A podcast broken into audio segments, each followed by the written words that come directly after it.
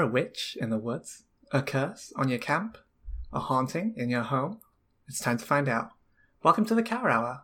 I'm your host, Briar. And I'm Nora. And this week we've watched Alien, released in 1979, directed by Ridley Scott, and written by him and Dan O'Bannon. To be a little more specific, the version I've watched is the director's cut, which has some different scenes, which we'll probably get into as we go through the summary. Did you watch?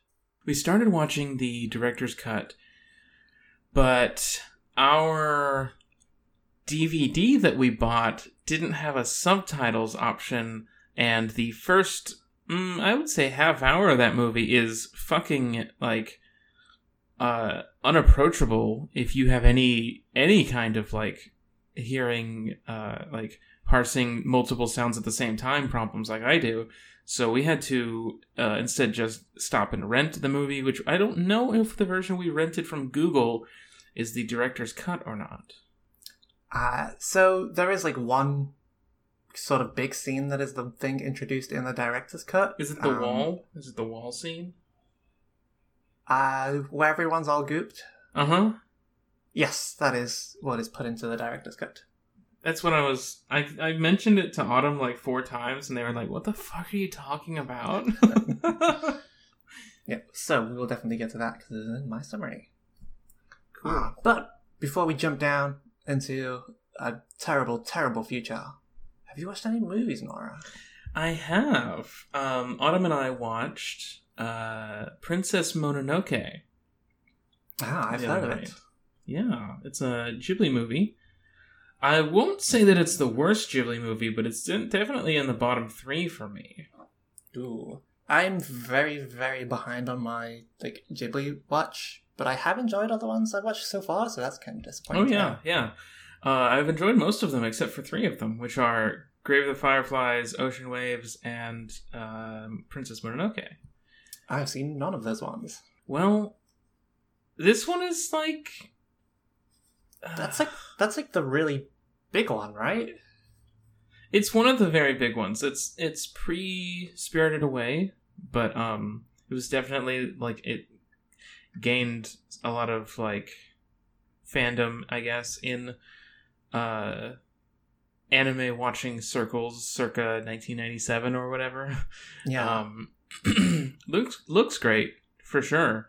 Um, just intensely frustrating. Uh, I'm not gonna go too in depth because um, we watched it for and then an aeroplane, which just recorded yesterday, so that it should be up at some point. I don't really know when uh, that podcast goes up. I just listen to it get recorded from the from upstairs. Uh, but you, so you should all go listen to that if you don't already, which you probably do. But um, basically, I was just intensely frustrated with the protagonist being like um, endowed with this like power and agency, and then opting not to pick a side when confronted with a conflict. oh dear. Um, and then having the audacity to say, "Well, I tried to stop it when shit pops off," when like all he really did was say, "Hey, what if you didn't have a fight?" instead of picking a side or like acting to like address the um actual conflict itself. He just is like, "What if we didn't have any fighting? What if conflict wasn't happening instead?" Um, which Hmm. was frustrating. Uh, so yeah, that for that for that reason, it is like near the bottom of my Ghibli list, my Ghibli ranking list. Um, Grave of the Fireflies is at the very bottom, just because I didn't find that movie enjoyable at all. Um, and Ocean Waves is only slightly better by virtue of being shorter, because uh, that Ocean Waves is also a little bit um, boring. You should go watch Pompoko or the cat, not the Cat Returns, the first one, Whisper of the Heart. That one's a great movie. Yeah, I want to get back to watching through them at some point. I just have a lot of things to do, and also, well, I have plenty of time to do them, and I'm just very lazy and sleep. Mhm. Not, The well. the secret to watching Ghibli movies is skip the Miyazaki ones. Honestly, like like aside from Ocean Waves and Grave of the Fireflies, every other non Miyazaki Ghibli movie is just fantastic. Um, just a bunch of great movies. The Miyazaki ones are good too, but like, don't don't let them you know be the center of gravity in that yeah. in that list. Uh, other than that, I don't think I've watched any other movies lately. well, I have also watched a few movies, as I mentioned. I managed to pick up like a, a trial of some MGM service. Mm-hmm. Um, and I have watched. God, what year was the? I don't know the original Taking of Pelham One Two Three, which is sort of a heist movie, I guess. mm-hmm. Um, a That thing is, tracks if you're taking a thing. yeah, a, a thing is briefly taken. Uh, and I also watched Fargo. Um, since I watched the the net, some of the Netflix series sort of over Christmas, I wanted to go back and visit the original film. Uh, and I enjoyed both of those quite a lot. It was a lot of fun just to like watch good movies. Who'd have thought? Yeah, movies can be. Move. Let me tell you, uh, as, as someone who just watched Alien this morning, movies can be fucking great. I mean, as someone who watched Alien like a few weeks ago, uh, people are probably going to yell at me after this episode. But yeah. Oh, we, we should address that real quick. Oh, we'll get to it. um, I looked at some pictures of the remake of Taking a Pelham 123, and boy, does fucking John Travolta look very silly in that movie. I don't know of a movie where John Travolta doesn't look at least a little bit silly. That's fair. Ah, well. Right. Shall we get aboard the Nostromo and head off? We should summary. tell people why this episode is late first. Oh, yes, that should Um, probably. Some Probably people probably listen to this and don't follow me on Twitter, but uh, the day we were supposed to record, I think it was the day we were supposed to record this. Um, Yes. I had to take my fiance Autumn, who was going to be on the, a guest on the show, to the hospital where she stayed for three days. Uh, they're fine now, but um, she couldn't make it to the episode today. But instead, he sent us a very long, very nice email. Uh, anyway, this is just going to go up the next Monday after we record, and then we'll just keep going with our regular schedule. We did just kind of like not say anything um, during the gap, but I think most people are are pretty forgiving about that. So Yeah, I feel like most people have, you know, maybe a few other things on their minds right now. I don't know what that would be. Everything's fine. Everything's fine. Um, yeah. Anyway, uh, I'm, I'm I've got my spacesuit on. I've got my cat in a certified cat container, and uh, I'm ready to embark. Wow. Let's check out Alien.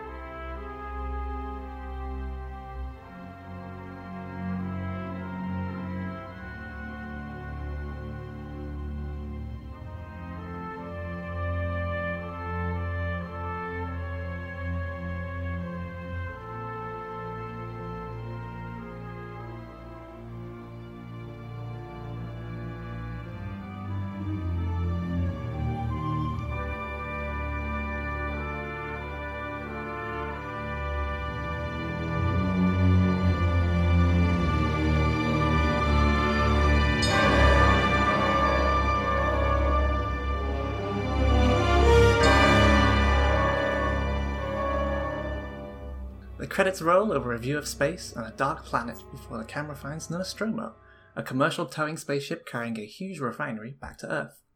Half sterile white, half industrial nightmare, the Nostromo is crewed only by seven people who are awoken out of cryosleep as the ship's computer boots up and brings the systems back online.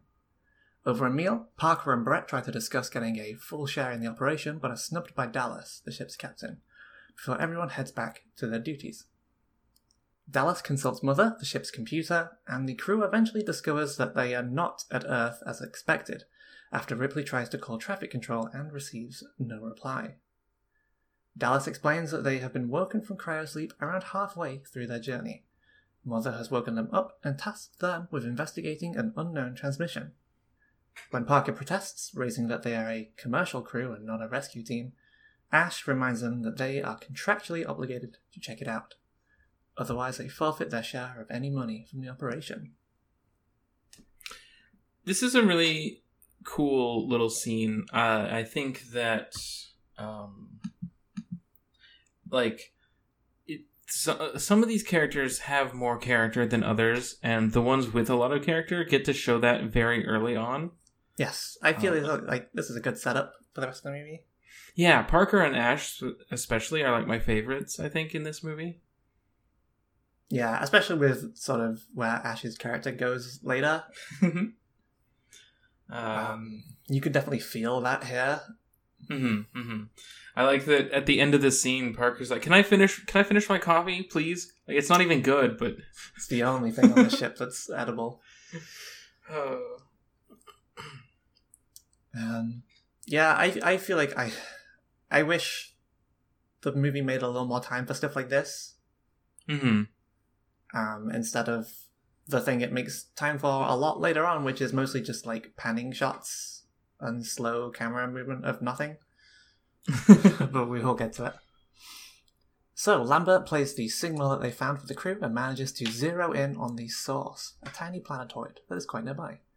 They detach the refinery and take the Nostromo down to investigate, somehow suffering significant damage in the landing process, and find the conditions on the planet fairly hostile. There's no response from the signal source, and after running an analysis, Ash explains that the planet's atmosphere is almost primordial. Uh, keep that in mind when we talk about the design of this film's villain later. With the source in walking distance, Kane, Dallas, and Lambert suit up and head out into the heavy winds and fog to investigate. Um, I really don't quite understand how they managed to break the ship so badly. It like um, Autumn was like, I hope this happens every time they land because there didn't seem to be any anything out of the ordinary with the entire landing process. And then they talk about it a whole bunch and like about what the issue is, and I it just completely left my brain because I couldn't really focus on words at the time because like every dialogue scene is in a corridor with steam and stuff and like machinery or it's multiple people talking over each other it's like it was really um like uh, hard for me to like really focus on the beginning of this movie because of that but Yeah, it does at least capture the feel of like, oh, this is not like a a good like place to have like conversations. mm-hmm. like Yeah. this is a noisy, noisy, messy place, especially when you know you touch down on a planet and half the ship explodes for no reason. i like this part at the beginning that isn't in your in i don't think it's in your summary here um where ripley is having a conversation with the with parker and brett in a corridor with the steam everywhere. And then after she leaves he just reaches over and like turns off the steam. And that's like it's at first it's funny because it's like oh they were doing that just to make it antagonistic for her to like grill them but then he like reacts like oh no it's supposed to be doing that and like fixes it back and makes it like spew steam again because that's what it's supposed to be. It is very funny of them all just like yelling at each other from a few feet away because the steam's still there. um, it's like yeah like there's little pieces of like not even comedy but comedy? I don't know. It's like it's just like little fun interactions with characters um, I don't know. Ripley could have showed a little bit more, a little bit more class solidarity here. I feel. uh we'll get to that i It don't know definitely. it feels like the whole crew is kind of dismissive of Parker and Brett's. Well, that's for that's definitely the case because uh, they are not. They definitely have a different job. I don't know, like other than maintenance, if like if that's just what their job is. Like I don't really know what everyone else's job is outside of driving the ship. Yeah, they Um, seem to like man terminals and stuff, while Parker and Brett are basically responsible for. It feels like all the mechanical work. It definitely Yeah. seems to me that Ripley going down there isn't part of her job. Yeah, yeah. Because they're like, well, what's she gonna do? Yeah, Uh, so yeah, there's definitely like uh divide of labor and pay there. yes, which Um, is you know hard to separate from the idea of the of uh, of race in this team of like where those lines are as well. hmm It definitely feels to me in these, and we'll probably talk about this more when we get to the questions. Some of which seem to like allude to maybe this like crew having been together a while, But it doesn't feel like that to me. They definitely feel sort of like rubbing off each other in the way that like new coworkers do. There's definitely like some of them have been here longer than others. Yeah. Um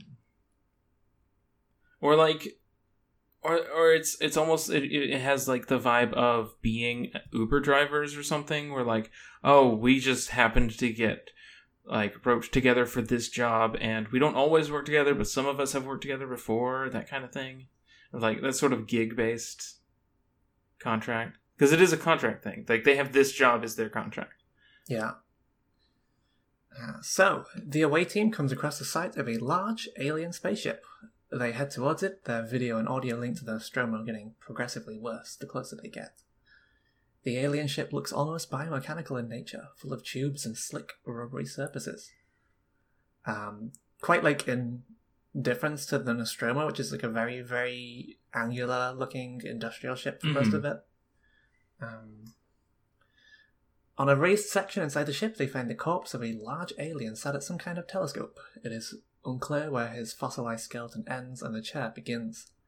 It is discovered that the alien's bones are bent outwards on its chest, almost as if something had broke out from within.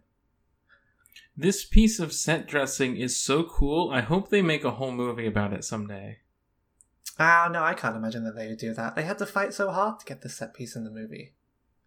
did i don't know anything about the production of this movie is that true It was very expensive, I believe. ah Um, I think if they if they took this set and like added slime, I think they could you could make a movie out of that. yeah, I, I, just don't see it. Hmm. Oh well. Um, it is a very, very good set piece, though. I Oh yeah. feel- Yeah. I feel the sight of like, oh, this alien has been burst out from within would probably make me panic a little bit more than it makes these these Mhm. folks. Um, I think I remember reading something about them using children like as character doubles for some of the actors in this scene to make the scene appear bigger, which is Oh. very funny. Yeah. I want to see the child-sized normal suits. Everyone should have child-sized normal, uh, normal suits. All of the children. It's the only good thing that they can have. Um, Ripley has explained that Mother has deciphered a part of the signal and found that it looks more like a warning than an SOS. Meanwhile, Kane descends down a tunnel that was discovered near the dead alien and eventually lands in a large open chamber. Kane explains that, and put another pin in this one, it feels like the goddamn tropics down there. And we see that the chamber is full of strange, leathery eggs covered in mist. Kane falls down beneath the mist and takes a closer look at one of the eggs, finding it to have movement within. As he continues to investigate, the egg opens up and a creature leaps out and attaches to his helmet. There's a very cool shot of the uh, alien inside the egg, just kind of twitching around. Just chilling, just vibing. Yeah, he's literally just vibing.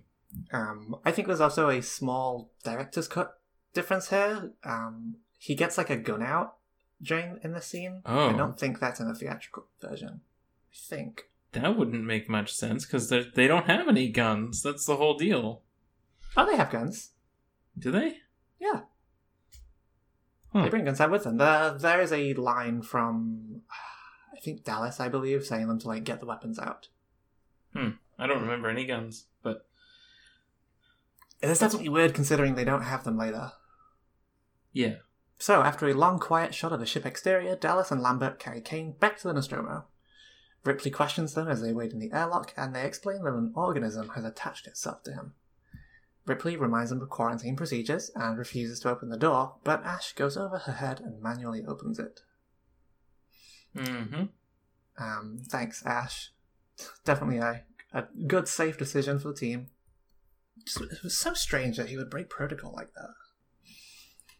Yeah, he's so he's just he's just always covered in sweat and like uh twitching a little bit and like just kind of nervous about the whole situation. Yeah, definitely something strange about that guy. And he's always drinking milk too. I don't know if you noticed that. Ah, I mean, who isn't these days? Uh, in the medical bay, Kane's helmet is surgically removed to reveal the creature gripping his head, its tail wrapped tightly around his neck. Parker, Brett, and Lambert watch through the window, questioning why they don't just freeze him. Um, Good question. a question that is asked very often and never answered. Uh, Ripley storms into the corridor and is slapped by a distraught Lambert, who accuses her of leaving them for dead, while Dallas tells her off for not following orders. Ripley protests, and Parker briefly takes her side. Meanwhile, Ash tries to remove one of the creature's fingers, but this just causes it to grip him tighter. A scan reveals that the creature has a tube down Kane's throat and is feeding him oxygen. With the possibility of him dying should they remove it, Ash attempts to cut one of the creature's fingers off, causing a spray of acidic blood which eats through multiple decks of the ship before eventually stopping. Uh, th- this is a fun little scene with them all like rushing down through the ship. Yeah, yeah. Uh, it's. I love the alien. It's just. It's, just cool. I love the acid blood. I I feel a lot better about like this form of the xenomorph than the later ones. Like, Mhm. Yeah. prob- probably because this one doesn't need to be a suit and it's just like a smaller thing. I feel it looks a lot better. Uh huh. Oh yeah. So yeah, we'll we'll talk about that a little more later. But um, the advent Definitely. of CGI has really helped. I would say um, Yeah. the the xenomorph design. Like of the two of us, I think I'm definitely the one who's more like stop looking at the strings person. Like Mhm. I, I watch fucking Kamen Rider several times a week. Like I'm fine with things looking cheap Sure. most of the time. No, yeah, I think like Aliens is like way better with its use of suits than Alien is. I think that as much as I think this movie is great, uh, the alien itself is still kind of goofy looking in the in this first one. I think by the second one they've like really managed to make it look a lot better. But um, Yeah, Yeah, I- we'll, we'll talk about that more, but it really throws me off the one in this movie. is it when it does the thriller, or is it when Oh. it does the jazz hands? Just about every time it's on screen, I would say. Ah, so, Brett and Parker continue making repairs to the ship as Kane lies in the medical bay, Ash still studying the creature.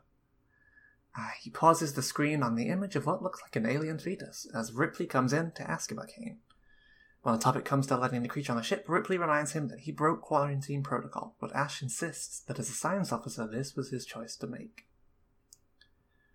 Um, yeah. the the like obvious fetal image is not discussed at all here, but like damn, that is a quick thing to catch. I didn't even see it, uh, to be honest. But Um, yeah, Yeah. just sort of right there, and as, I guess if you don't know what happens in Alien, it probably is not a meaningful image. Well, obviously, if you know what happens, you know.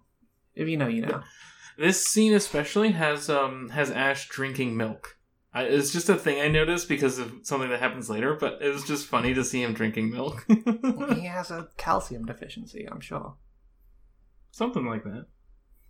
Um, so Ripley, I think Ripley leaves after this, Mhm. and then immediately comes back as Ash calls Dallas and Ripley back into the infirmary, where it's revealed that the creature is no longer attached to Kane. They search around and eventually find it dead, hanging from the ceiling until Ripley bumps into it. Ash I comes. think there was a time skip between these two scenes. Uh, I think there was like a uh, there's a slow shot to indicate time passing. Mm, Probably it's it isn't felt very well. I feel, and that leads to my problem with the middle of the movie because it's all like we're in the infirmary. Okay, we leave for three, four minutes. We are back in the infirmary. We're out again. We're back in the infirmary again. Mm-hmm. Um, just a little piece of advice, Ridley Scott. You know, from one one artist to another. I feel you could have kept this in the infirmary the entire time. Hmm. Interesting. Um, where was I? Uh, so, they find the creature, Ash combs through its innards, and convinces Dallas that they need to bring it back home to Earth with them. Ripley questions him, but Dallas decries any responsibility despite being captain. Um, despite the fact that there are also some fixes remaining, he orders them to take off, and the Nostromo returns to space. Uh, during the scene where Ripley sort of chases after Dallas as she's questioning him, she pulls the whole thing where she's closing the doors in front of him, hmm um, and that will come back later. Yeah.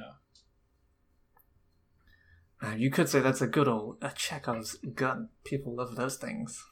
I think it's more just like foreshadowing because I definitely wasn't actively thinking about that until it happened again. Oh, true. Yes, that is the actual word. I've been hoisted. Um, so they are back in space, and Parker is still discussing freezing Kane. Nobody having any reason not to, but not doing it still. Especially in this scene, he's like, if he's got a disease, we should stop it where it is. Yep. Which, like, yes, Very prescient. um, Why is is- Parker not in charge? it's important to follow quarantine procedures, is what I will say. Oh, definitely. Uh, Lambert at this point breaks the news that it will be 10 months until they are back on Earth. Ash Mm. calls everyone back to the infirmary again. Well, Kane is awake. His memory is fuzzy, and they decide to have one meal before returning to cryosleep. While eating, Kane appears to start choking before collapsing onto the table in pain. The crew attempts to hold him down as he writhes, and eventually a new creature bursts out of his chest, killing him and showering the others with blood. Parker moves in to kill it, but Ash intervenes, and the creature escapes. couple of uh, all-timer moments in this scene. Uh, first, we have the alien pops out and he's like, ah, ah and then uh, Lambert says, "Oh God!" And The it's Ash- just the funniest line in the movie. It just I can't take it seriously at all. I love it so much. Uh, The way Ash is clearly just like watching in interest as he fucking writhes around on the table. hmm hmm Um, yeah. Then we have the alien who pops out and then immediately just skitters around on two feet and goes, "Brrrr," and just like, Oh, it looks so right out of there. Looks- so have cute. you have you ever seen Spaceballs? hmm Yeah. The fucking like joke alien in that one looks better than this one does. Ah. it's been it's been a minute since I saw that, but Well, the one in Spaceballs does a dance. oh yeah, come with a little hat and cane. Yep. Uh, the, the one in this one just sort of glides. That's, that's very silly. So, a very brief funeral is held for Kane. Brett prepares a few electric prods for the crew, and they split up to search for the alien. Parker, Brett, and Ripley accidentally find themselves hunting down the ship's cat, Jones, after it triggers their motion sensor. Um, and after scaring him off, Brett is sent to track Jones down on his own. In the process, he discovers a big old piece of shed skin and then finds Jones in a tall, dark room. This is the most menacing fucking room you could have on your spaceship possible, I think. yeah. Um, unaware that the alien is hanging in the chains above him, just sort of chilling there. Um, you get like a written. I think this is only in the director's cut, but you get a very clear look at it while it's hanging there. hmm Just sort of looks like it's floating. It's very strange. Um, Brett tries and fails to get the cat to come closer, as it merely hisses at him as the creature descends and catches him off guard. Parker and Ripley quickly enter, but find only a trickle of blood falling from above.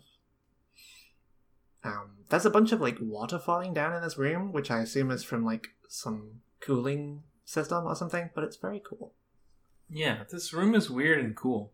It's a really nice set piece. I think they come back here later. I think so. Um, yes, actually, I remember the exact scene. We'll get to it. So, the remaining crew meet and come to the conclusion that the creature is navigating using the cooling ducts. Parker describes the creature as being the size of a man, to which Ash remarks that it is Kane's son, which is a weird fucking thing to say, Ash. Read the room. Not here. Um, Dallas makes a plan to enter the ducts and drive the creature into the airlocks to vent it into space with the help of some homemade flamethrowers that Parker can rig up. He enters the ducts, eventually reaching a point where the alien, according to the motion sensors, is supposed to be, and there is no sign of it until the signal suddenly reappears, moving towards him rapidly. Dallas tries to escape as Lambert navigates for him, but his route is cut off when the alien suddenly attacks from a dark vent beside him. And by attacks, I we mean it just bursts into frame and does jazz hands, and it immediately cuts away. Oh, it's so funny. Like you have this long, moody sequence of him moving through these vents with these incredibly menacing locks between them. Uh, and then it just sort of waves at him. It's like ah. Um, the first time I met the creature, the alien, I believe it was, I think it was at a Universal Studios, like ride tour Mhm. thing that took you through like sets of different movies. I think it was at Universal Studios. This would have been when I was about ten. Um, but there was a like a brief alien themed section where the the alien, the titular alien, our good friend, does extremely like come down from the ceiling and abduct your tour guide briefly. Um, I think that you know little moment of live action cinema was far scarier than the alien is in the movie. um, had not seen the movie at that point. Was very scared and confused. I hadn't se- look. I'm I am a person who hadn't seen Alien until long after I had seen Spaceballs. So that scene just didn't even make any sense to me at the time. To be honest, I don't think I had seen it either when I first saw Spaceballs, but at that point, I, I think other things had made me culturally aware of what Alien was. hmm Um, because I grew up playing a lot of games that just riffed on pop culture very, very, very often. Autumn and I were talking during this movie about like, God, Metroid Fusion is so good. It's just Alien, but if you took Ripley from Aliens and put her in Alien, Uh, I have a copy of Metroid Fusion in my desk drawer right now. hell yeah. Keep it there. It's good luck. I think I will do. I mean, I'll probably take it out to play it again at some point. Oh yeah. I, I assume it is still good luck during that process. Mm-hmm. mm-hmm. So, Parker and Lambert investigate, but they find no body or blood, only the incinerator unit. Lambert suggests that they abandon ship, but the shuttle, unfortunately, only has room for three. They make a new plan to act in pairs and continue trying to funnel the alien to the airlock. Ripley asks Ash if he or Mother have any more information, but he is reticent. I believe he says they are still collating their information. Mm-hmm. Um, fortunately, our good pal Ripley is now the captain, so she goes to get answers from Mother herself. She enters some extremely bad search terms, like, come on, Ripley, you've used Google before. Um, before she manages to find the definition of a special science order that has been applied to their mission. The order has a single priority ensure the return of the organism for analysis. All other considerations, including the crew's lives, are secondary. Um, Ash suddenly reveals that he's in the room, having soundlessly entered it, I guess. Um, and they he does attempt to offer an explanation before Ripley storms off. He then traps her in the common area and cuts off communications before attacking her, a trickle of white blood coming from his hairline after she struck him in Mother's room. After throwing her into a bunk, dazing her, he attempts to force a rolled up magazine into her mouth before Parker and Lambert arrive to help.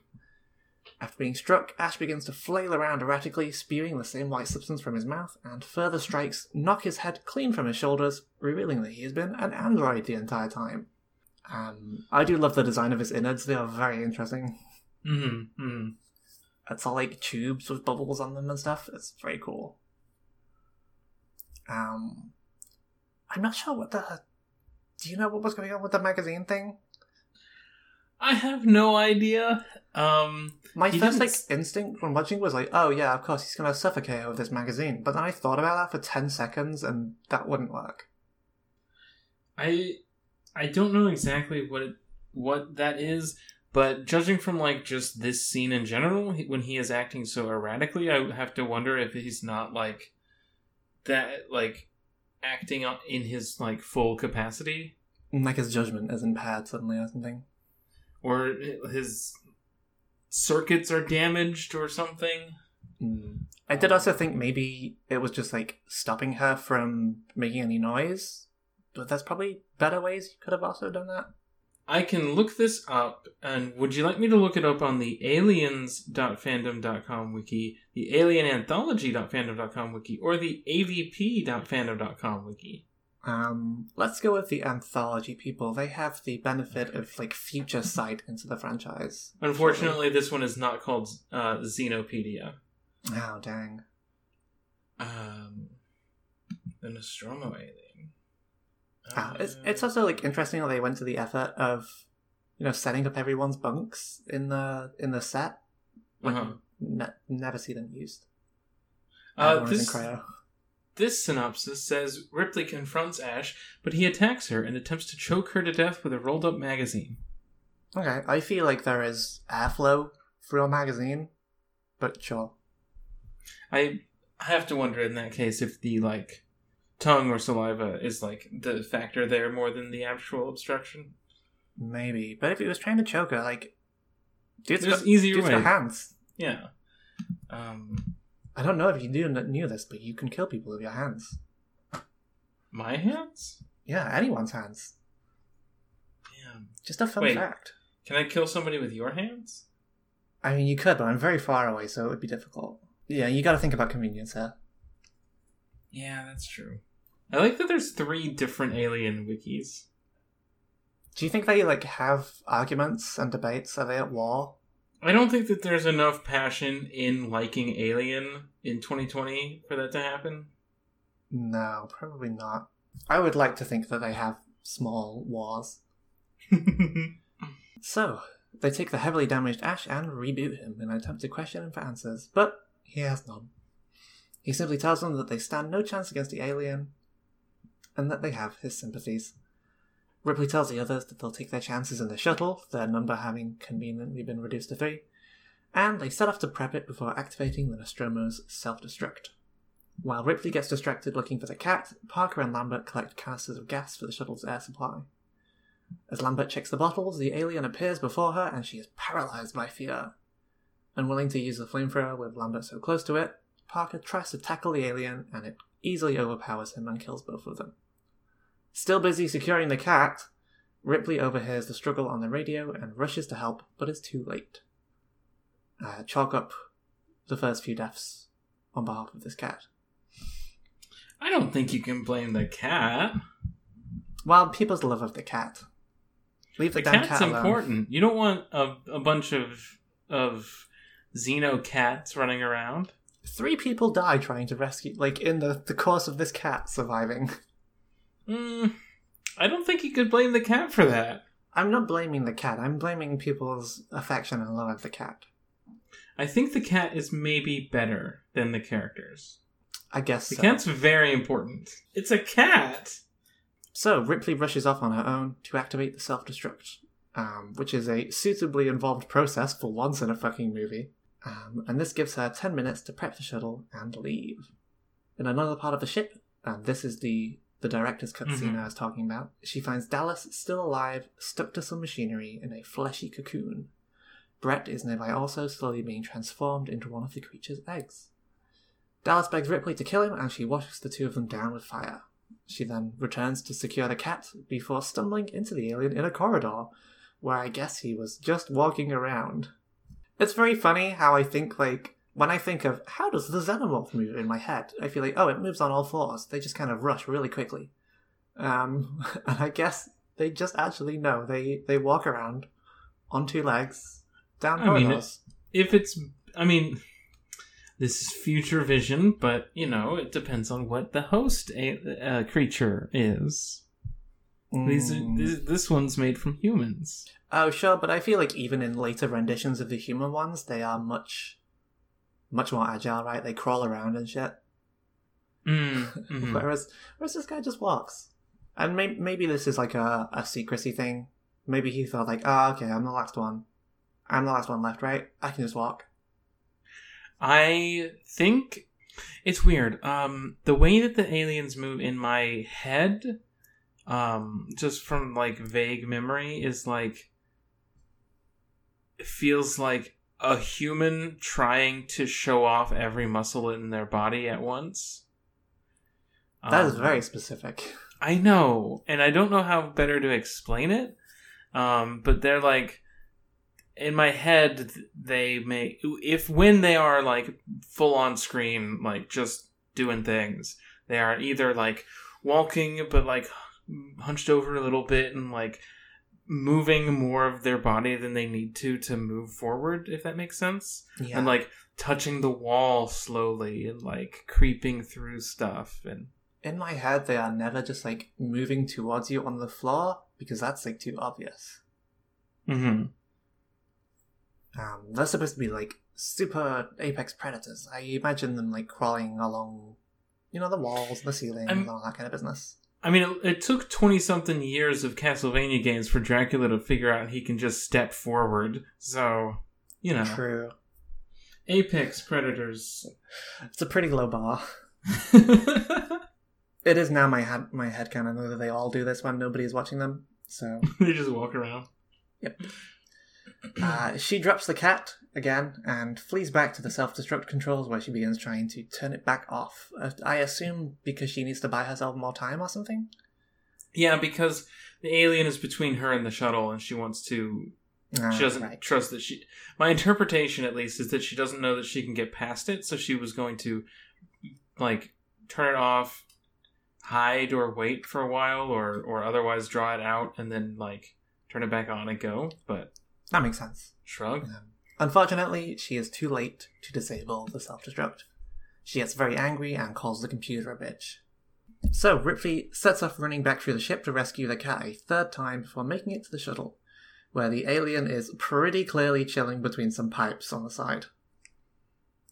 Um, with one minute left, she sits down at the controls and flies the shuttle away from the Nostromo, just in time to save herself as it is consumed by several vast explosions in the distance.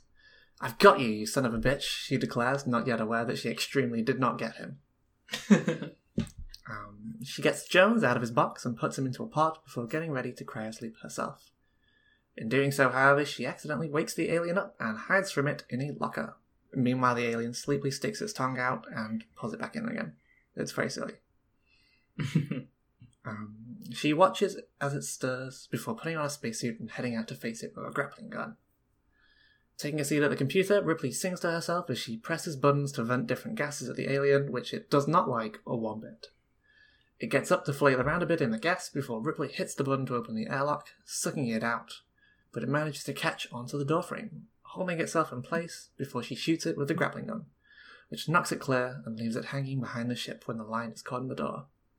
It climbs into the thruster exhaust and is blasted clean as Ripley turns them on. She records the final log of the Nostromo and signs off before putting herself into cryosleep with Jones the cat, hoping to drift until the shuttle is picked up. And that is Alien.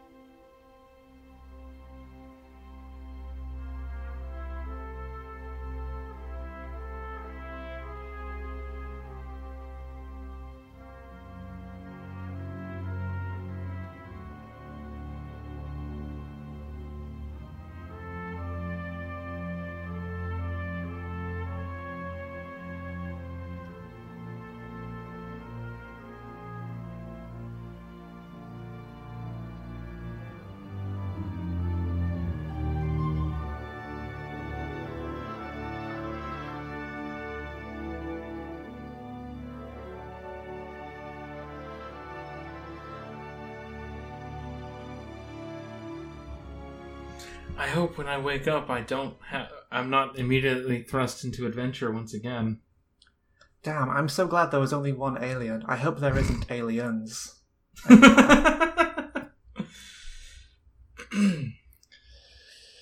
This So movie's Alien. so fucking long and slow. Oh, uh, we were talking about it as we were watching it, and it was like this is a really breezy two hours. Um, oh, it takes so long. this was a very enjoyable experience for me. Um, it was long, but it didn't feel long. It felt like a forty-minute TV show, you know, like a forty-eight minute. episode of a TV show. I really can't figure out why this movie doesn't work for me anymore because like I usually like it when movies are like slow and take a while to like really give themselves the runway to like hit the landing that they need. And I like I said, Kamen Rider looks very cheap most of the time and I fucking love it. I I am the one of us that liked Chopping Mall because of the silly robots, right? Usually I like it when things look goofy and but here the alien just fucking like kills it for me. Hmm. I really do not know why this movie does not work. I honestly like when I'm watching the movie Alien, the character Alien is the la- last thing on my mind. Um, like when it shows up and do- goes like Rah! or does the thriller thing when it's churning from Lambert to Parker. Um, like it's goofy, but like Mhm. the I think it's it, like, implication really- Sorry. the like imp- the implied t- terror of this thing is is still palpable and like the gravity of it is still there even if like the suit looks silly I guess um for me though, like that implication, like that tenseness that it builds up is ruined when it shows up, and it's like, look at my funny tongue. It has metal teeth. Blah, blah, blah, blah, blah. yeah, I, it's very strange. I think when it comes to like the length of the movie and the pacing, I think it's very much exacerbated for me by the infirmary stuff. I think if I Mm. didn't have that as like a core thing to be upset with, it wouldn't have stuck out to me so much. um the cut from fake head that we're playing with to uh, actor's head pushed through a hole in a table when they're interrogating Ash is so obvious and so fun. And that whole scene is so good because they make a second fake head because he dies with a different facial expression. See, like this is the exact thing, right? That is so obvious and so goofy, but it that works for me, right? Like that is funny to me and like enjoyable to watch. right, but I, I I wasn't even like that. Hmm. See, it didn't light up the brain, the part of my brain that is like, haha, like this looks goofy and bad, but I love it. It was just like more like I just really like this scene and like this character, and I like the sinister android and the like uh effects of it just didn't register at all. It's just that like it was very fun that that cut was so obvious. Um and I like the fact that they had to make a second head because he didn't die with the same facial expression, so he has a goofy expression um in the second head as well. Yeah, I mean, like that's because it is a good scene. I think the android stuff with um Ash like works really well. Like that works for me better than the alien stuff does because that scene is so good. Mm-hmm. Whereas I think the alien stuff falls apart for me a lot of the time because we like see it too much. I feel like, and it stops it being threatening. And when They- Brett dies, we see it like hanging above, and we know it is like Oh. slowly, Well- goofily descending to him. Hmm. It seems like maybe uh you would have preferred the version of the movie that I watched. The theatrical cut, yes, that has a lot of stuff changed to make space for the like the director has said like um I, th- here i think said this uh, autumn was telling me about this that um he even he was like i mean yeah i did cut those scenes for a reason in 1979 um which is a, a good like holistic approach to director's cuts of like knowing that there's probably a reason I, I made these decisions last time but um i I'm going to undo them now. uh, but yeah, I definitely didn't feel uh, like I didn't. I don't think there were there were as many shots of the alien in the theatrical cut, and um, even then, though, like you see parts of it, you see like the tail, you see the mouth. Um, they're not wasting that suit. They made a suit. They like the suit. You're gonna see the suit. um, they're they're definitely not gonna let that suit get dusty, but I kind of wish they didn't love the suit so much, given its origins. yeah. Do you want to like do that first? Do you want to tackle that one first? Um, sure. That's mentioned in one of our emails. So do you want to actually go Yeah, to that, and um, we'll sort of break halfway through that email and talk about it? yeah. Let me let me pull up the emails. Because we got a few of those. We got more emails than usual this time, which is nice. Um, and you can send emails to exportaudiopodcast at gmail.com. So, Autumn wrote in and said, Hey, sorry I couldn't be on the show today. I thought I'd write in with the gist of what I would have said anyway. Alien is one of my favorite movies ever, and I've basically been talking about it for eight years, so I basically already knew what I wanted to say. Um, when I first saw the movie, I was really drawn to the sexual horror element of it. There's a lot of phallic imagery in the movie, obviously, and the scene where Ash is choking Ripley while there are a, bun- a bunch of naked pinups in the background of the shot is loaded with all sorts of imagery. It's not to mention the chest burster. But as I've gotten a bit older, I think that element of the movie is less interesting to me. I think it's throwing a lot of imagery around, but doesn't add up enough to. It doesn't add up to a lot for me. I don't want to say it's all there to be edgy, but it almost feels like that in some ways. Maybe I'm just like dick blind, but a lot of the phallic stuff I just just breezes past me. I don't know. Is that? I've never heard the phrase "dick blind" before, but I think I just invented it. um, I guess uh, I It's like, Like- stuff I know is there, right, in horror movies. yeah yeah. But I guess I just don't notice it unless I'm looking for it. I know that like the alien's head is a dick. That's for Yeah. sure there. I can't not see that. But I I do feel And- like and- to some degree people have a habit of just like pointing at anything like vaguely rod shaped and being like, "That's a penis." and also like obviously the the, the whole face hugger concept. Oh yeah, yeah, yeah. That that definitely I, I get that one. Mhm. Uh, they go on and say, as I grew out of understanding Alien in terms of sexual horror, I got really interested in it as a piece of cosmic horror. Um, to my mind, it was drawing on this tradition. The xenomorph is this predatory force existing out in the cosmos that humans wake up by meddling in shit they shouldn't, um, without all the racism that Lovecraft himself drew on. Or so I thought. So, remember how I, I mentioned a few things that we should stick pins in? Things Mhm. like uh, the atmosphere of the planet being almost primordial.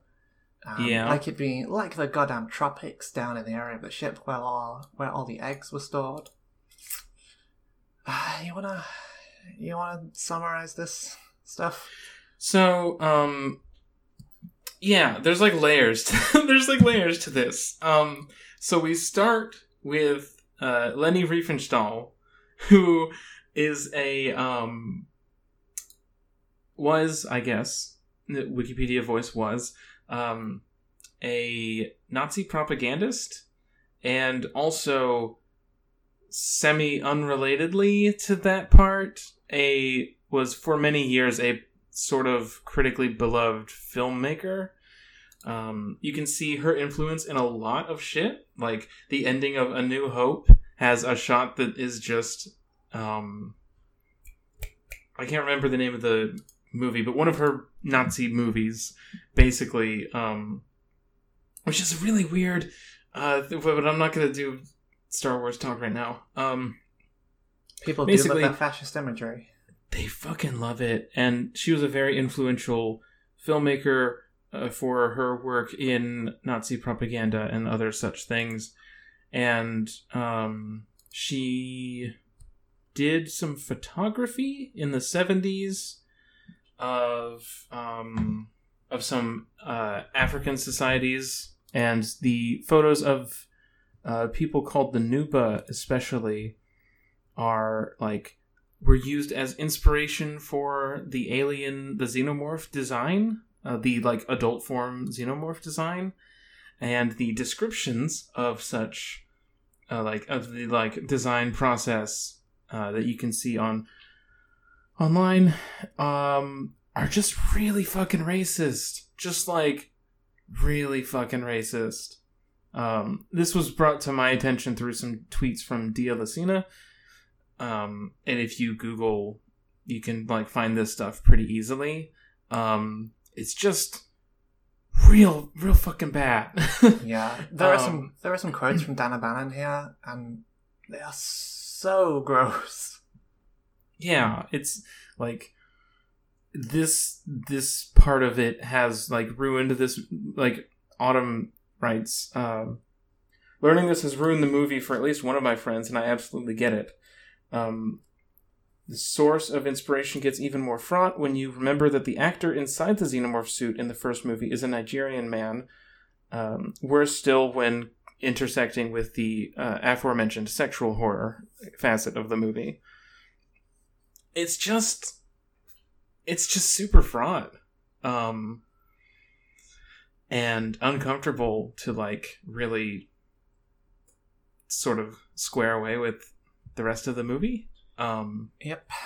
and it sucks because it just it is just another like there are a million of these things right of like a thing that is like cool and popular and just built on this foundation of racism and colonialism and imperialism and all of these things all of this this ugly underside underpinning the things that we love and you know um it's good to like reckon with that Yeah, that just always makes me think like, whenever you find one of those things, there is always people there who have probably been saying this for a long time. Oh, yes, for sure. There are always people who have been talking about it for ages. And there are also people who will just ignore it. Who will just like sweep that under the rug and not really care about it and uh, tell you that you shouldn't either. And it's it's just good to keep that kind of perspective, I think, and like keep all those pieces in mind and recognize that a lot of the shit that we do like is built on horrible foundations. Yeah, like I, I feel if you are going to be anyone that enjoys like media in general, it is very important to understand that you can like a thing while still decrying like the horrible exploitation that is Yes. core to it. Basically, I, I feel like you're doing you are doing like everything you experience a disservice if you do not engage with it like critically. Yeah, and also like and this this goes beyond art, like look at how cell phones are made. You know? Like Yeah, and like he, this isn't stuff that you you have to strike a balance, right? You can't let this stuff just depress you. You need to let it radicalize you, right? Like both ends Yes. are bad. Yes. Like on one end, you have the like, oh, I just don't care about this. It doesn't. On the other end, you have like, oh, everything is so awful. How could I ever fucking do anything about this? Right, and that second one is what like capitalist forces want you to be like. Like at the very least, if they can't stop you from um, acknowledging that stuff, they will push you toward like being overwhelmed and unable to act on it. Yeah, like if they can't get you to buy in, they can kill you slowly. Yes. Um, That's what they're doing So- anyway. But you know, yes. Um anyway, all of that. There's there's more email from Autumn. Um despite this, I do enjoy the movie a great deal. I still adore how it's split into two halves narratively by the introduction of the xenomorph. I love the slow plodding pace of everything, even the more actiony back half. I love the what if Star Wars was darker and had more computer computer monitors aesthetic. Most of all, I love the cast of this movie. I think the actors are all doing incredible work. They imbue the movie with a third with a third interesting interpretation. The movie is almost anti-capitalist. The movie wants you to sympathize with these humble wage laborers who are put into a deadly situation by capitalists. The movie centers the fact that they are wage laborers constantly, and how the capitalist pigs eh, pigs? Oh, that's just Freudian on my part. the capitalist pits wage laborers against one another by satisfy by stratifying their work, as seen in Park and Brett talking about their pay. The movie doesn't quite get to, and therefore we should do away with capitalism, but I like that it at least says, wow, capitalism is super fucked up, bro. It's gonna get even more fucked up in space. And I like that it conveys all this through one of the most charming casts in cinema. yeah, like there is everything about the situation of these people are forced to live in such shit. Do you know what is like a small thing that I didn't even really think about until we were recording this? Mm-hmm. Um, the idea of aliens existing doesn't seem to be like news to any of these people, nor does the idea that like people would use this to make money. Right. So it has clearly fucking happened before. Yes. And also, uh, there's a throwaway line right before that last meal where Dallas says, "Let's have one last dare before sleep." Uh, I'm buying, and so like just like the offhand mention of, of, like the ship has tons of food for them, but they have to pay for it. Also, yeah, assumedly it's coming out of their like contracted Yeah. payment. Like, God. ah, but it doesn't fact- like. It's just one of those things where it's like, ah, this would be bad if this happened in capitalism, but doesn't actually like work in that space, you know, because obviously it is a huge uh, like capitalist endeavor itself.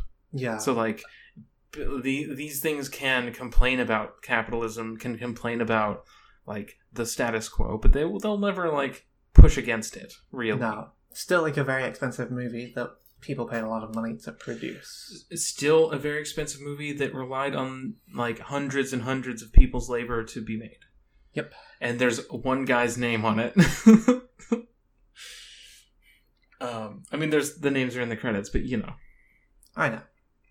We know. We know. Uh, which email would you like to hit up next? We've got three Ah. more. Let's read M's. I'll pick this one because I want to read the next one, and this one is very short, so I have to speak less. Uh, our good friend M from over at Abnormal Mapping writes in and says, It's so weird this movie's launched a huge media franchise. Now that it's probably actually dead in a Disney world, which Alien sequel or spin off is most your thing? If you haven't seen them, guess. Which thing is the worst? Um, before we get into our answers, theirs were Alien Resurrection is their favourite, and Aliens is the worst, though Alien vs. Predator 2 is truly wretched. Shout out to the Aliens vs. Predator 2 tie in PSP action game. I feel like I might have played that. you can have infinite uh like health packs and stuff in that game to get you through the levels. It just docks your uh hero points or honor points or whatever. God, you know, if they had called that like, if they had called that your pay or something. Oh no, I guess Alien versus Uh-huh. Predator. That's the alien versus the predator. You're not like Mhm. a marine. No, you're playing as a predator. The idea of the predator having his pay docked is also very funny. But his pay is just people's respect. And like if he goes into the red, then he's posting cringe. I don't know if you've been on Twitter lately, but respect is wages. Um, for me, I think like the only ones I've seen are Alien and Aliens, and I do think Aliens works better for me. I just like the presentation of like these like who are our Marines showing up and getting fucking owned. I have been told I think Alien Resurrection is my is my jam. I think that's true. I think that's the one that people have told me that I would like. Um, I haven't seen it, but it it uh, my vague cultural awareness points toward either Alien Three or Alien Resurrection as being uh, the one that will be most Noracore. Um, currently of my of the alien sequel or spin-offs i really do like aliens versus predator the first one i just think it's neat I don't know if I've seen that or not. I was gonna say for my worst one, I haven't seen it, but it- it is my understanding that in the um, what was the the weird one that happened most recently? alien covenant That's that that's the one that's like a prequel, right? Yes It is my And it's- understanding that in that they made the really big like alien thing that is in this one into like a suit or something that the alien is actually wearing. And that sucks shit. No, it should have just been a big bulky alien. Cowards. i yeah i think i think that might have been prometheus Prometheus, yes, that's it. uh, they did make an alien movie after that and it had alien on it in the title and i think ridley scott directed and no one fucking remembers it Can't have been that good then. Or maybe it is and people had just stopped caring about Alien. I think a lot of people have stopped caring about Alien, but then again, a lot of people have never stopped caring about Alien. Uh, you can say that about any brand. I'm the person who knows the Castlevania timeline inside and out, so like I'm not, you know, glass houses. I think Alien is more dead than Castlevania, though. Probably. I could I would play a new Castlevania. Now that I've like played Bloodlines and I'm like up to date with what those games are. Sort of. You mean Bloodstained? Bloodstained, that's the one. Yes. That's. Bloodlines is a different Castlevania game that is one of my faves. Yeah, now that I've played Bloodstained and I like know what those games can be. Like, oh yeah, I'm in. I'll play one of those. I really want to play Alien Isolation soon. That would be too spooky for me, I think. I'm a little baby. All right. Our next email comes in from Jen, uh, who says, Hello, I don't write podcast emails very often, but I heard you were going to talk about Alien, which happens to be one of my favorite horror movies ever. These emails are like a hit list of people who are going to be like gunning for me once this episode goes out. That's okay. Uh, if any of them manage to take your head, they can be the new co host. Well, I will try my best. um, there are plenty of factors that make Alien a classic, but getting into it decades after the fact, I was drawn into the crew's less than ideal work situation. They're all contractors for the company. I always felt like it was a mistake when this company was given an actual name in the sequels. Now, And I do just want to slide in here and note that Weyland Yutani is named in this movie. Really? Yeah, it shows up on one of the computers, I think. I did not notice that. Um, and get put into a horrifying scenario with little to no warning, withheld information, and the explicit threat that refusal would mean lost wages. It's often said that horror casts are made purposefully unlikable so we have an easier time when they start getting cut down, but through making it clear that they're all stuck in a miserable situation, it's hard not to instantly like them. Again, this is like a really good cast, I think. They're they're very charming and very like fun to, to watch hang out. Definitely, yeah. Like, the second Brett works off on his own, I was like, oh, Brett, Yeah. buddy. The whole conversation about how Brett only just agrees with Parker is just very funny. Given how life has grown even more perilous for contract and gig wor- workers over the years, do you think it's even easier today to find camaraderie with the crew of the Nostromo? I'm approaching my 30s and having worked in two less than ideal contracts ever since graduating college, their fuck the company position hits harder for me than it did as a kid. Definitely. I like. I imagine when this movie came out, there were definitely people looking at Brett and Parker, right, as like, oh, those, why are they making such a stink? Sure. Uh, yes, there were definitely cops in 1979. the, the eternal feature of society. Cops. in space, no one can hear you, cops. I don't know. Um, yeah, so I think that it is a more relatable thing in 2020 to like have a shitty contract um, that you have to like work through. And also, like, I last watched this movie over a decade ago, and I definitely like I saw it, didn't register any commentary about capitalism, and then I spent a decade like just being a human in the world and always hearing that Alien was an anti-capitalist movie or like a not satire but like a criticism, and then watching it now as like a, a person with more developed ideology, like sort of synthesizing this into like recognizing that that has extreme uh, like hard limits of like what that uh, criticism actually is or would be. Um, but yeah, I, I definitely uh, this movie does resonate in that way differently now um, than it used to.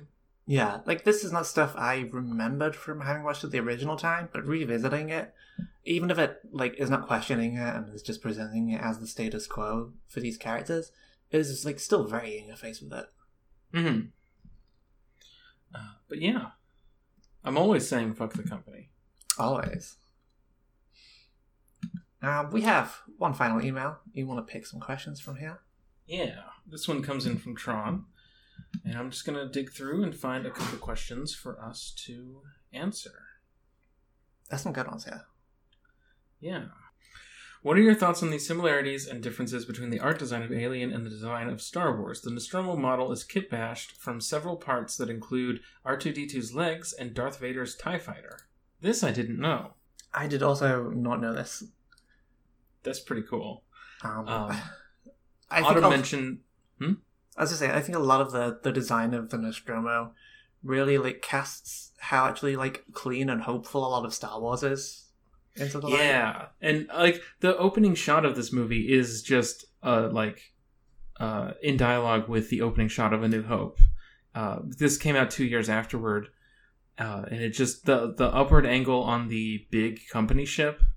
I, I love these. I love models. Models are great. Models are real good. People should use models more. People should stop making things CGI when they don't need to be.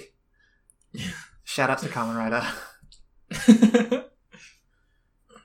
Um, but yeah, I, I love the design of the Nostromo. I, I feel like you could even tie that into the capitalism stuff, right? How there is the the common like area, the very forward facing stuff that is all like the stark white, very nice.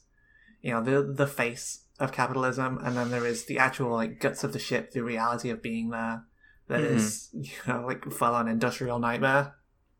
yeah. What are your thoughts on the alien sitting in the chair on the alien spaceship? Would you have all liked to know more about who that uh, space jockey was? Nope, I love this as a question that just exists. Like, what the fuck was this? I hope there is never a movie that tells me exactly who this person was and shows me their backstory. Yeah, and all like jokes aside, it it's a cool set, and um, It's so cool. yeah, I like you know draw maps, leave blank spaces. I'm like, I don't And remember here's the- exactly, but do you remember the Bad Aliens game that got made a few years back? The Gearbox one? Mhm. Mhm. I'm pretty sure you come into a ship like this in that game, and it's even from like the first person like video game thing. It is a very cool set piece. Mhm. Um, how could anyone forget aliens, colonial marines? It still entertains me to no end that there is like a one letter tweak in the like one of the files for that game that fixes most of the AI. God, I forgot about that. That's hilarious. Someone spelt a word wrong and just broke everything. Ah, everything that we've made as humans is just a house of cards. Everything can crumble at the moment's notice. Especially as someone like working in the video game industry, that's the most sobering thing to remember. There is nothing I can do that will top that. I am, I am fucking gold as far as I'm concerned. Briar's gone gold. Hell yeah. Uh, who's your favorite character? Ah, Parker probably. Mm-hmm. He's fucking great. I love him. I think like I think Ash is my is my favorite. He's just he's such a fucking Scumbag. yeah, he's he sucks. He's so clearly shady the entire movie. Like I thought coming back to it that that would be more of a reveal or like twist, but it's so obvious that he's like hiding something and like is so eager to get down there and get that alien. Gotta get that Yeah. alien. It's. I feel that's why the reveal like still works though, right? Because like you know, oh, this guy's just like he's like, he's like a company asshole, right? Mhm. Like there is, I believe, a line in the theatrical release that like notes he was only brought onto the crew like before this mission. Yes, He he is was replaced like two days prior. Um, so like you know, he is probably just here representing the company's interests, and then it turns out he's also a fucking robot. Because he's literally just representing the company's interests. He's not a person, he's just an avatar for the corporation.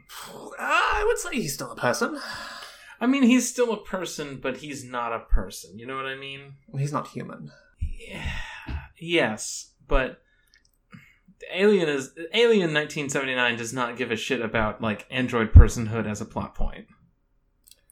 Probably not Um, now. I would. I think they almost seem more surprised that he's an android than like that they have found some aliens, Yeah, it's like which is like startling, right? Like, what does that suggest about the role of androids in this society? they they almost seem annoyed. Like, ah, they sent us a fucking robot. Parker's Um, like outraged.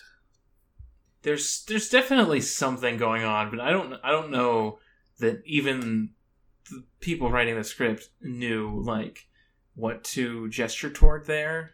No, like that's not something that is paid off in the later movies or anything, right? No, I- I, mean, there's other. There's an android in every movie. I Yeah, think. but they are just Um, presented as like, oh, androids exist here.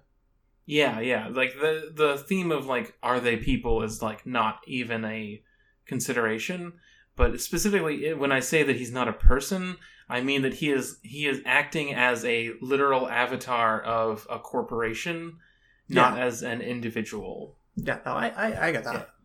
I'm not saying that androids aren't people. Um, but yeah, the, the way they react to it definitely makes me think at least like it's very weird for a, an android to be around and not like be known Hmm. in that way. Um, but yeah, like none of this stuff is in the movie. Yeah, uh, and Autumn has talked at length about the comic adaptation of this movie being really good. And I'd be very interested to see, like, if there's any differences there, or like if they characterize that at all in a Hmm. different way in that comic. I'm always wary of letting adaptations like warm me back up to a thing. I would just be interested to see someone else play with these toys. I think that's gonna do it for this for our emails. So, what are your final thoughts on Alien? They go into the infirmary, and then Yeah. uh it's a good movie. I still feel like even with all my issues with it, but Mhm. uh, it is weird that they made so many of them. I don't think it's that good.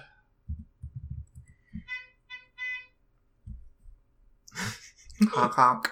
I don't know what that was. Um, well, It's it's like fine enough. I think this movie's great. Um, it's like a weird space of like, oh, that's a fantastic movie that I don't have like a lot of passion for. I could just look at it and be like, yeah, that's a pretty fucking good movie. Um, probably not going to seek out to watch it again anytime soon, but it was just like, damn, yeah, that was pretty good. That was like a real eight and a half, you know, just like real fucking good movie. Um, fucking car outside is honking. I don't know what that's about. Um, I think it's very fun that we've had like two movies in a row where one of them I really liked and you were like super lukewarm on, and Mhm. the other like the other way around. the, the movie for you was the famous 79 movie Alien, and mine was fucking Chopping Mall. well, we'll see what happens next time. Um, I can see how this gets big and has like a lot of sequels. I guess I can see how it gets a sequel, and then Aliens being such a different thing is what allows it to have more sequels. Because if Aliens was just Alien Two, I don't think there would be an Alien Three. Yeah, I mean, I suppose there's the there's the final girl aspect, right? Like this is the thing that Alien kind of kicked off to some degree. Hmm. Like I think this is, if I remember correctly, it is because of Alien that we largely start getting that trope in horror movies. Interesting. Um, and the way that those horror movies, like Friday the Thirteenth, etc., tend to like hit sequel after sequel after sequel, I imagine also plays some role in Alien getting so many. I know that it's kind of a hot potato after a minute. Like, it goes on, and there's a bunch of different directors who work on these alien movies, and then there's like, I think there's a pretty big gap between like Alien 3 and Alien Resurrection, I think. And then, of course, there's like the huge gap between that and Prometheus and Alien Covenant, because now we're in a different, a different, like, uh, status quo where we're constantly like bringing back old shit and making new soft reboots of them. Yep. but speaking of making a soft reboot, I'm going to uh, bring you over to Funko.com and we're going to look for Alien. I Now, do have do to you- ask how soft reboots tie into this. Because we're rebooting you into a soft plastic toy. ah, okay. I guess that's a Um, good enough segue.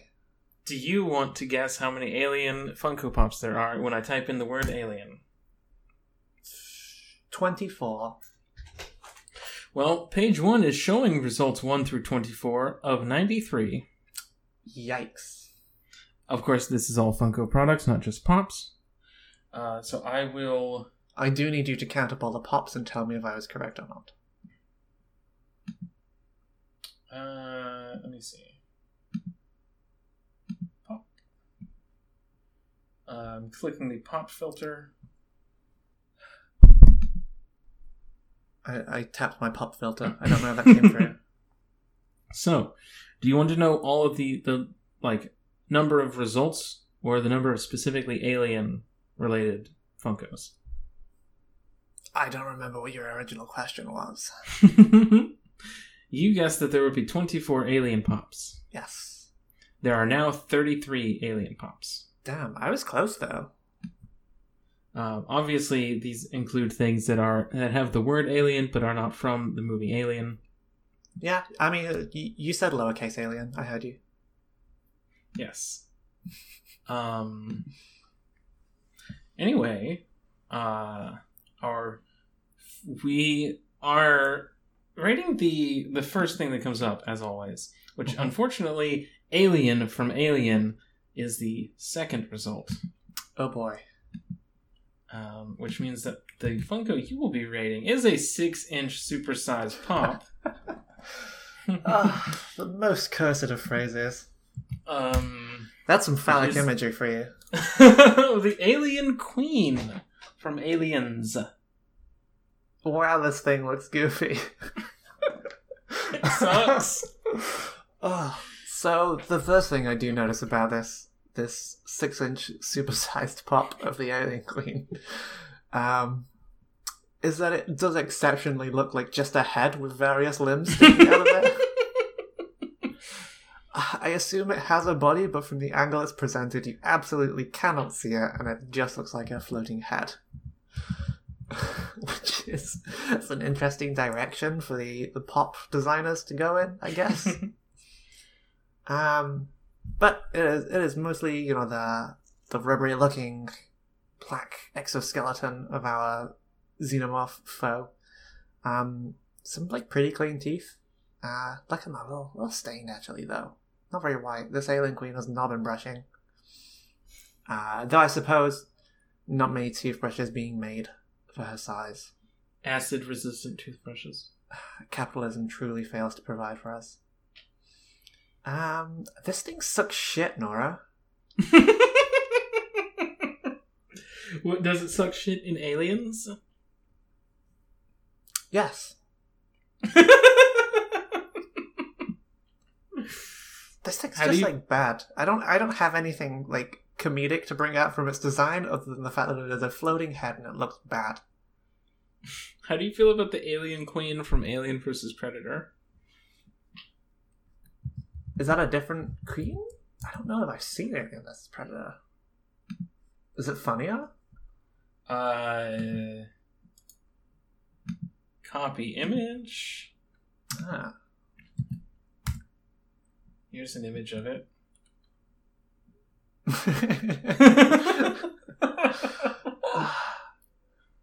Gosh, this is fun.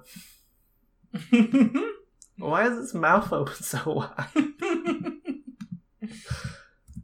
Ah, it's just hollering. It's having a good time. yeah. You know, I'm noticing a stark discrepancy in head size between this and the Funko Pop.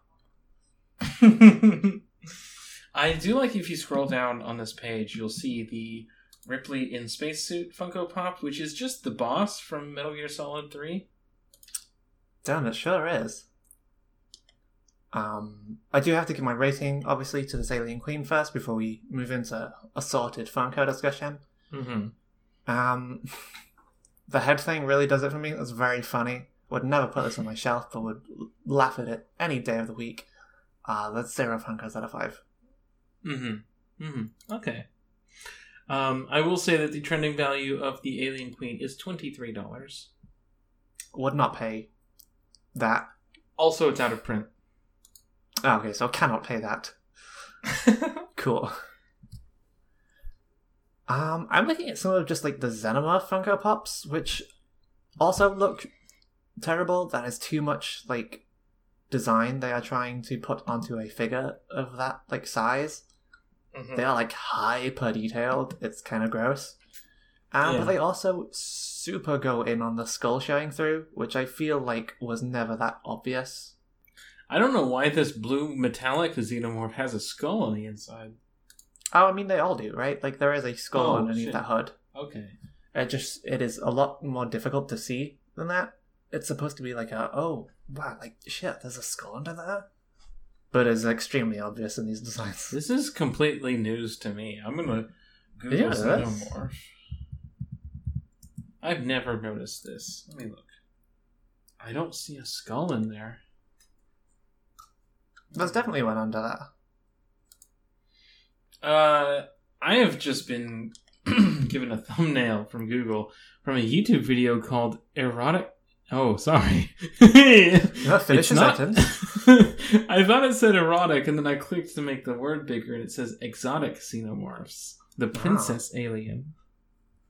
I Ah. thought that it was going to be a horny thing.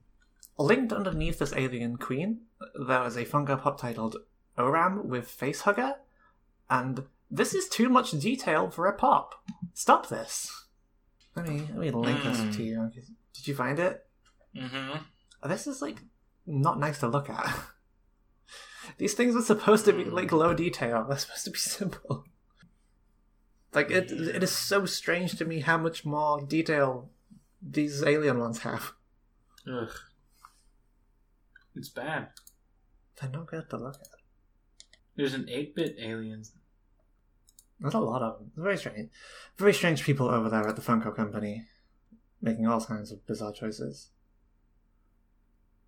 Uh, also linked here is a some Grand Budapest Hotel Funko Pops. Not sure how they tie into the Alien franchise, but excited to find out. The most ambitious crossover event. I think that's going to do it for our trip to the Funko Zone. That's been fun. It always is. Extra long episode this week. This is what happens when you send emails in, folks. You get more content. Yeah, we talk more. Yeah. Uh, again, you can send in emails to exportaudiopodcast at gmail.com. Briar, where can people find you on the internet? Well, people, as always, can find me on Twitter at weregazelle, and they can find uh, my tabletop games on itch. Hang on, let me find out how itch URLs work before I say something that is inaccurate. Okay, I was going to say the wrong thing. They can find me on itch at weregazelle.itch.io.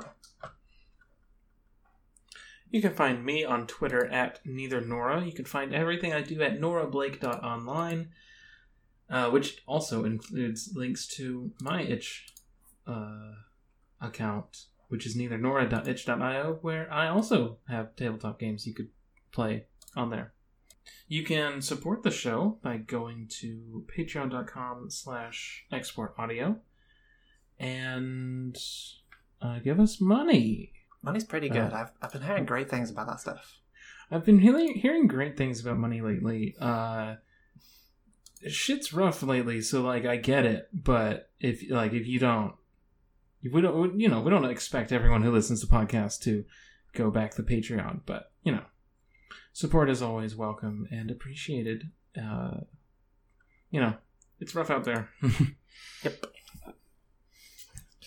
Ah, well. Well, if that is all, time is up for the Cower Hour. Join us next week as we check out another 1979 classic, Werner Herzog's Nosferatu the Vampyre. Until then, good night. Good night.